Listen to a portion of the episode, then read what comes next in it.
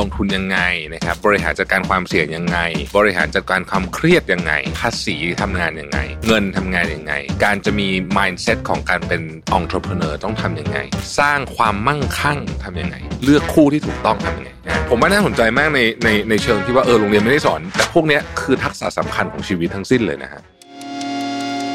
Mission to the Moon Podcast Continue with your mission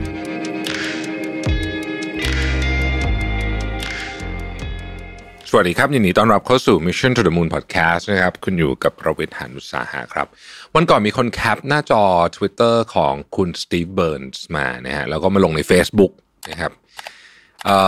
ผมชอบมากเลยเขาเขาทวีตบอกว่า เดี๋ยวอ่านเป็นภาษาอังกฤษก่อนนะฮะเดี๋ยวเราแปลภาษาไทยไปด้วยกันนะ things school don't teach นะฮะ how to invest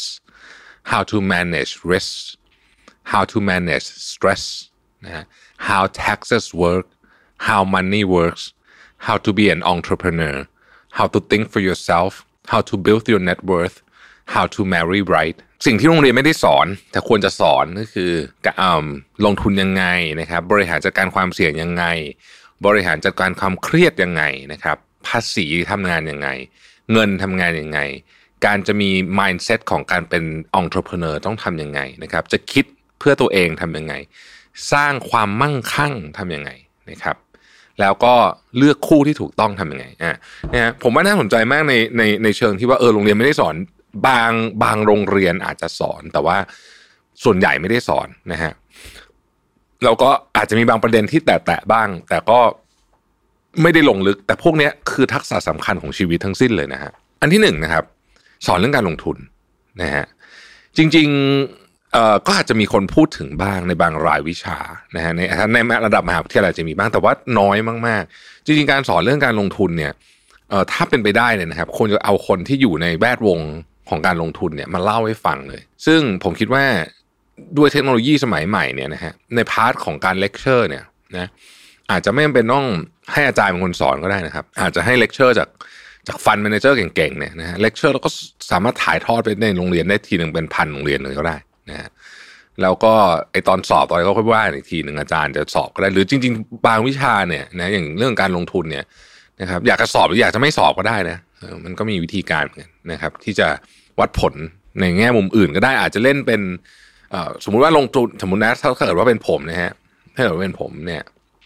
อสอนวิชาลงทุนเนี่ย ผมข้อสอบผมนี่ง่าย ๆ เลยก็คือว่า มันจะมีแต่ก่อนเกมอะไม่รู้ใครเคยเล่นมาของตลาดหลักทรัพย์อะฮะคือให้คุณเปิดพอร์ตขึ้นมาแต่คุณไม่ได้เปิดจริงๆอะแต่ว่ามันจะไป track performance ของบริษัทจริง ๆ เลย ตามที่คุณเลือกลงทุนแล้วก็ แล้วก็เอ่อเพิ่มลดหุ้นตัวไหนอะไรมันก็คือเหมือนเหมือนเหมือนเงินจริงอะนะแต่ว่าเป็นเงินที่อยู่ในอยู่ในอยู่ในอะไรอะอยู่ในโปรแกรมอะนะฮะอีกการนึงก็คือการ manage ความเสี่ยง นะครับ manage risk หรือว่าความเสี่ยงนั่นเองนะครับชีวิตคนเราเนี่ยมันเต็มไปด้วยความเสี่ยงอยู่แล้วนะฮะแต่ว่ามันสามารถบริหารจัดการความเสี่ยงได้ ถ้าเราเข้าใจว่าในชีวิตเราจะเจอความเสี่ยงอะไรบ้าง ยกตัวอย่างการค้ำประกันนะฮะหลายคนเนี่ยนะเอ่อไม่ได้คิดมากเวลาไปค้ำเซ็นค้ำประกันให้ใครนะฮะแต่ว่าจริงๆแล้วมันอันตรายมากเพราะว่านี่คือความเสี่ยงที่ใหญ่มาก โอกาสที่คนคนนั้นจะไม่จ่ายเงิน เพราะเขาจ่ายไม่ได้เขาอาจจะเสียชีวิตหรืออะไรก็แล้วแต่เนี่ยทำให้เราต้องไปรับผิดชอบหนี้ก้อนนั้นเนี่ยโอ้โหเป็นเรื่องใหญ่มาก มันพลิกชีวิตหลายคนไปเลยนะฮะจากชีวิตดีๆอยู่ ไปค้ำประกันให้คนแล้วก็เละไปเลยแบบนี้มีเยอะมากนะครับ เพราะฉะนั้นการบริหารจัดการความเสี่ยงของชีวิตเนี่ยมันมีหลายแง่มุมนะฮะการเงินก็เป็นเรื่องหนึ่งนะฮะความเสี่ยงหลายอย่างเนี่ยสามารถจัดการได้ด้วยการทำประกันอะยกตัวอย่างนะฮะเราก็ต้องมาคุยกันว่าระดับไหนมันต้องทำประกันขนาดไหนอะไรแบบนี้เป็นต้นนะครับ อะอันนี้ก็สามารถบริหารจัดการไปได้นะครับ การบริหารจัดการความเสี่ยงก็ต้องมาสอนกันอีกอะว่า มันมีความเสี่ยงอะไรบ้างในชีวิตนะฮะเรื่องอะไรบ้างที่เป็นความเสี่ยง เช่นอ่าสุขภาพ การเงิน การงาน ครอบครัวนะครับ แล้วมันจะลดความเสี่ยงยังไงนะฮะพวกนี้เป็นต้นนะครับ ข้อที่สามคือการบริหารจัดการความเครียดอันนี้มันเป็นวิชาสุขภาพจิตนะ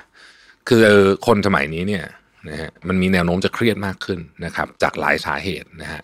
จากสภาพแวดล้อมที่กดดันมากขึ้นนะครับ การเปลี่ยนแปลงที่สูงขึ้น การที่มันการที่โลกมันเปลี่ยนเร็วๆแบบนี้ เรามีวิกฤตเยอะๆแบบนี้แล้วก็โลกก็เปลี่ยนเร็วปีนี้เป็นแบบหนึ่งปีหน้าเป็นแบบหนึ่งอันนี้สร้างความเครียดนะฮะเพราะว่ามนุษย์เราเวลาตกอยู่ในสภาวะที่ต้องเปลี่ยนแปลงบ่อยๆเนี่ยเราก็จะเครียดอยู่แล้วนะครับเพราะฉะนั้นเนี่ยอันนี้ก็เป็นหนึ่งในเหตุผลว่าทำไมคนถึงเครียดมากขึ้น รวมถึงโซเชียลมีเดีย อะไรพวกนี้ต่างๆนานาเนี่ยทำให้คนเครียดมากขึ้น เราจะบริหารจัดการความเครียดยังไง เพราะว่าความเครียดเนี่ยนะครับ ส่งผลทั้งร่างกายและจิตใจได้มากเลยทีเดียว แล้วก็ส่งผลมันกลายเป็นโดมิโนไปกระทบเรื่องอื่นเต็มไปหมดเลยนะฮะมันเกี่ยวข้องกับความสุขของคนคนนั้น ซึ่งเรื่องนี้ก็ควรจะต้องถูกสอนในโรงเรียนนะครับ เรื่องที่สี่คือภาษีครับ ภาษีเนี่ยเป็นเรื่องที่น่าสนใจมาก เพราะว่าคนอาจจะคิดว่าภาษีมันก็ตรงไปตรงมามากมันทำอะไรไม่ได้หรอกก็ต้องทำแบบนี้แหละโอ้จริงๆมันภาษีเนี่ยมีมีมุมที่ทำอะไรได้เยอะมากนะครับแล้วอย่าลืมมาเราพูดคำว่าภาษีเนี่ยเราไม่ได้พูดถึงภาษีบุคคลธรรมดาหรือภาษีนิติบุคคลเท่านั้น ภาษีที่ดินและสิ่งปลูกสร้างเอามันทำงานยังไง ภาษีมรดกทำงานยังไงนะครับ ภาษีนู่นภาษีนี่การซื้อขายสินทรัพย์คือพวกนี้เนี่ยมันก็ต้องมันก็เป็นความรู้ประเภทหนึ่งนะครับ ที่ ถ้ามีคนมาอธิบายให้ฟังแต่ละอย่างเนี่ย คุณจะเข้าใจเยอะมากเลย ผมยกตัวอย่างเวลาขอคืนภาษีจากเงินปันผลนะฮะซึ่งเนี่ยพอพูดอย่างนี้ปุ๊บหลายคนก็จะแบบ เอ๊ะ ฉันได้คือขอคืนหรือเปล่าเนี่ยนะมันเป็นเรื่องที่เราต้องรู้เองอะ เพราะว่า เพราะว่ามันนอกจากคุณมีคนจัดการเรื่องภาษีให้นะฮะมันก็ต้องเป็นเราทำเองเราก็ต้องเข้าใจว่ามันขอคืนได้เท่าไหร่อะไรออปติมัมที่สุดอะไรแบบเนี้ยนะครับ คนที่ทำธุรกิจอันนี้ยิ่งหนักเลยเพราะว่าธุรกิจเนี่ย เกี่ยวข้องกับภาษีเยอะมากนะครับ แล้วก็ภาษีของธุรกิจมันซับซ้อนกว่าภาษีของบุคคลธรรมดาเยอะมากนะครับ มันมีอะไรเต็มไปหมดเลยรายการต้องห้ามนะฮะวิธีการลงบันทึกบัญชีอะไรแบบเยอะแยะเลยนะซึ่งซึ่งเบื้องต้นก็ควรจะรู้ไว้ระดับหนึ่งนะครับนะฮะข้อที่ห้าคือเงินทำงานยังไงอ่านะครับ เงินทำงานยังไงนะครับ อันนี้ก็คือผมคิดว่ามันเป็นประเด็นที่ว่าไอ้ผมยกตัวอย่างนะฮะว่า สมมุติว่า เด็กมัธยมอย่างเงี้ยอ่าเด็กมัธยมอย่างเงี้ยเขา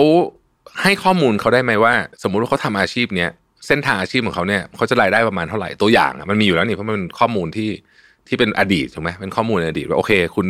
ทำแบบนี้ความสามารถประมาณนี้นะฮะคุณอายุเท่านี้คุณจะได้เงินประมาณนี้สำหรับสายอาชีพนี้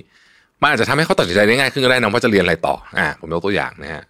แล้วเวิร์กโหลดยังไงอะไรเงี้ยนะแล้วเงินมันมายังไงเข้ายังไงออกไง เนี่ยคือ ลักษณะการทำงานของเงิน ซึ่งผมคิดว่าเป็นเรื่องที่สำคัญมาก เพราะว่าเขาเอาผมยกตัวอย่างเช่น ถ้าเขาสามารถคำนวณดอกเบี้ยทบต้นได้นะฮะคำนวณเงินเกษียณได้นะฮะคำนวณดอกเบี้ยบัตรเครดิตได้ ดอกเบี้ย personal loan ดอกเบี้ยกู้ซื้อรถกับกู้ซื้อบ้านต่างยังไงอ่าแบบนี้นะฮะมันมันทำงานต่างยังไงนะครับ แล้วคุณคุณกู้บ้านเนี่ยจ่ายดอกเบี้ยยี่สิบสามสิบปีเนี่ยรู้ไหมว่า กู้ สามล้านจริงๆแล้วดอกเบี้ยมันอีกเท่าไหร่ จากเงินต้นอะไรแบบนี้นะฮะแล้วดอกเบี้ยระดับประเทศนะที่เราบอกว่าธนาคารแห่งประเทศไทยนะฮะโดยคณะกรรมการนโยบายการเงินอะไรเนี่ย ขึ้นดอกเบี้ยเนี่ยมันมันเกี่ยวข้องอะไรกับมนุษย์ทั่ว ๆ ไปยังไงบ้างอะไรแบบนี้นะฮะเนี่ยคือเงินทำงานยังไงนะครับ ข้อต่อไปคือ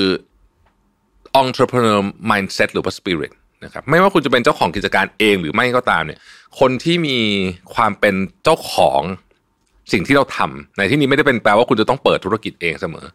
แต่การที่คุณมีความเป็นเจ้าของสิ่งที่คุณทำเนี่ยมันทำให้คุณทำงานได้ดีขึ้น แล้วโอกาสในการเจริญเติบโตก้าวหน้าในชีวิตก็ดีขึ้นคำถามคือ คุณจะมี mindset นี้ยังไงจากไหนอ่าอันนี้ก็ต้องสอนกันเหมือนกันนะครับ อย่างน้อยที่สุดมีคนแนะนำอะมันจะดีอะคือมันจะคือมันจะเข้าใจว่าอ๋อ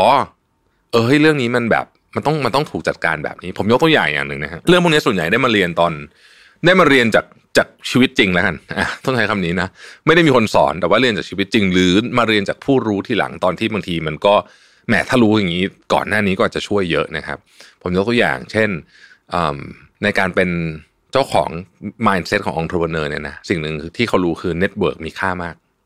เพราะฉะนั้นคนเหล่านี้จะให้ค่ากับ network มาก จะไม่ทำลาย network เลยนะฮะอะนี่คือตัวอย่างของ entrepreneur mindset นะข้อที่ ท่าไหร่แล้วล่ะเจ็ดนะครับ how to think for yourself ผมว่าอันนี้สำคัญมากในวัยเด็ก เพราะว่าเด็กๆเนี่ยถูกมีโอกาสถูกใส่ความคิดจากคนอื่นเข้ามาเยอะ โดยเฉพาะพ่อแม่ผู้ปกครองนะครับ จนบางคนคิดเองไม่เป็น ซึ่งอันตรายมาก เพราะว่าถ้าคิดเองไม่เป็นแปลว่าอนาคตเจอปัญหาไม่รู้จะแก้ไง เพราะฉะนั้นเราจะคิดเพื่อตัวเองได้ยังไงนะครับ ฟังดูเหมือนเป็นเรื่องแบบเบสิกมากใช่ไหมแต่จริงๆเนี่ยมันก็ต้องมีคนไกด์นะฮะ อันนี้อาจจะเป็นพ่อแม่สอน นะแต่ว่าถ้าสอนในโรงเรียนได้ด้วยก็จะดี เพราะว่าพ่อแม่บางคนอาจจะไม่ได้สอนนี่นะฮะถ้าเราจะมั่นใจได้ว่าเราจะมีสังคมที่แข็งเข้มแข็งแข็งแรงนะฮะการการคิดนะฮะเพื่อตัวเองสำคัญ ข้อที่นะครับการสร้างความมั่งคั่งนะหาเงินเก่งไม่ได้แปลว่าคุณจะมั่งคั่งนะครับเพราะฉะนั้นการสร้างความความสามารถในการหาเงินกับความสามารถในการสร้างความมั่งคั่งให้กับตัวเองนี่เป็นคนละเรื่องกันนะฮะ คือแน่นอนแหละ คุณจะมีความมั่งคั่งได้คุณต้องหาเงินเก่งก่อนนะฮะแต่หาเงินเก่งหลายคนสร้างความมั่งคั่งไม่ได้เลย บางคนเป็นติดหนี้ติดสิน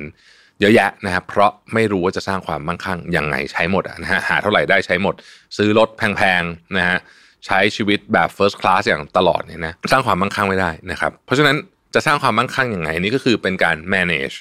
เรื่องของการบริหารจัดการสินทรัพย์ ไม่ใช่แค่ลงทุนอย่างเดียวนะฮะอันนี้มันพูดถึง ยาวๆเลยอะอันนี้มันพูดถึงว่าจะส่งต่อความมั่งคั่งให้กับคนเจเนอเรชันต่อไปยังไงได้ด้วยในกรณีแบบนั้นนะมันก็จะเป็นการลักษณะเชิง คือคือถ้าถ้าอธิบายนี่คือศาสตร์ของ private banker อะใช้คำนี้แล้วกันนะครับ คือศาสตร์ที่ private banker เขาเรียนกันแต่ว่าแน่นอนว่าเรามาสอนในโรงเรียนเนี่ยคงไม่ได้ลงรายละเอียดเยอะขนาดนั้นคือ private banker เนี่ยเขาจะคิดเรื่องความมั่งคั่ง ไม่ใช่แค่ประเด็นเรื่องการลงทุนอย่างเดียว แต่มันจะมีมุมมองเยอะมาก มันจะเอาเรื่องความเสี่ยง มันจะมีเรื่องของใครเคยคุย private banker จะนึกออกว่า เขาจะไม่ได้พูดว่า คุณจะต้องลงทุนให้ได้กำไรเท่าไหร่แค่นั้น แต่มันจะมีมุมอื่นเยอะแยะเต็มไปหมดการ manage สินทรัพย์ที่ตัวมันเองอาจจะไม่ได้ไม่ได้มีอ่ากำเรียกว่าไม่ได้มีผลตอบแทนตรงๆกับที่ที่ดินอย่างเงี้ยนะฮะทำยังไง manage ที่ดินทำยังไง แล้วเอาถ้าเกิดว่าวันนี้เราอยากจะเอาที่ดินมาเพื่อเอาเงินออกมาแปลงเป็น อย่างอื่นก่อนทำยังไง โดยที่ยังเก็บที่ดินเอาไม่ได้อะไรอย่างเงี้ยนี่มันคือวิธีการจัดการบริหารสินทรัพย์ทุกประเภท ไม่ใช่เฉพาะสินทรัพย์ที่เราเรียกว่าเป็น investable asset ก็คือ investable asset คนจะนึกถึงพวกหุ้น พวกกองทุน พวกบอลพวกนี้นะฮะแต่มันจะมีสินทรัพย์อีกเยอะแยะเต็มไปหมดเลยนะครับทรัพย์สินทางปัญญาอะไรพวกเนี้ยเนี่ยก็อยู่ในอยู่ในเรื่องของความมั่งคั่งด้วยนะครับ และสุดท้ายครับการเลือกคู่ที่ถูกต้องนะครับ อันนี้ยากมากอันนี้ต้องเป็นแบบว่าพี่อ้อยพี่ชอดเลยนะฮะคือมันมีความแบบ โอ้โห อันนี้มันเป็นเรื่องที่ซับซ้อนจริงๆนะผมว่า อันนี้ก็สอนในควรควรสอนควรสอนแต่ว่าก็คงจะต้องหาคนที่เข้าใจเรื่องนี้จริงๆผมคิดว่าเป็นเรื่องที่ยากมากหลายคนก็ยังไม่แน่ใจเหมือนกันว่าที่เข้าใจถูกทุกวันนี้เข้าใจถูกหรือเปล่านะฮะแต่ถ้าเกิดคู่ชีวิตดีเนาะเรียกว่ามีชัยไปกว่าครึ่งนะนะฮะคู่คู่ชีวิตดีมีชัยไปกว่าครึ่ง หรือถ้าพูดในกลับกันคือคู่ชีวิตไม่ดีเนี่ยโอ้โหโคตรซวยอะเอาพูดจริงคือแบบ คือสร้างแต่ปัญหาฮะนะฮะ คู่ชีวิตดีอาจจะอาจจะอาจจะดีส่วนหนึ่งก็จริงแต่ว่าถ้าคู่ชีวิตไม่ดีนี่สร้างปัญหามากกว่าผมว่าเพราะฉะนั้นเนี่ยการหาคู่ชีวิตที่ดีก็เป็นเรื่องสำคัญนะฮะก็เป็นเรื่องที่ควรสอนในโรงเรียนนะครับ มีทั้งหมดด้วยกันเก้าข้อนะฮะที่เราอาจจะไม่ได้เน้นมากในในการสอนที่โรงเรียนแต่ผมคิดว่าเราควรจะเพิ่มวิชาพวกนี้เข้าไปอย่างจริงจังมากขึ้น แล้วก็ลดไอ้วิชาการบางอย่างที่มันไม่เป็นแล้วอะหรือว่ามันเอาเดตเตอะนะมันแบบ โบราณแล้วนะฮะเอาออกไปบ้าง เพราะว่าคุณจะเอาอะไรเพิ่มไปเยอะขนาดนี้เนี่ยมันก็ต้องเอาของบางอย่างออกบ้างนะครับ ขอบคุณที่ติดตาม Mission to the Moon นะฮะแล้วเราพบกันใหม่พรุ่งนี้ สวัสดีครับ Mission to the Moon Podcast Continue with your mission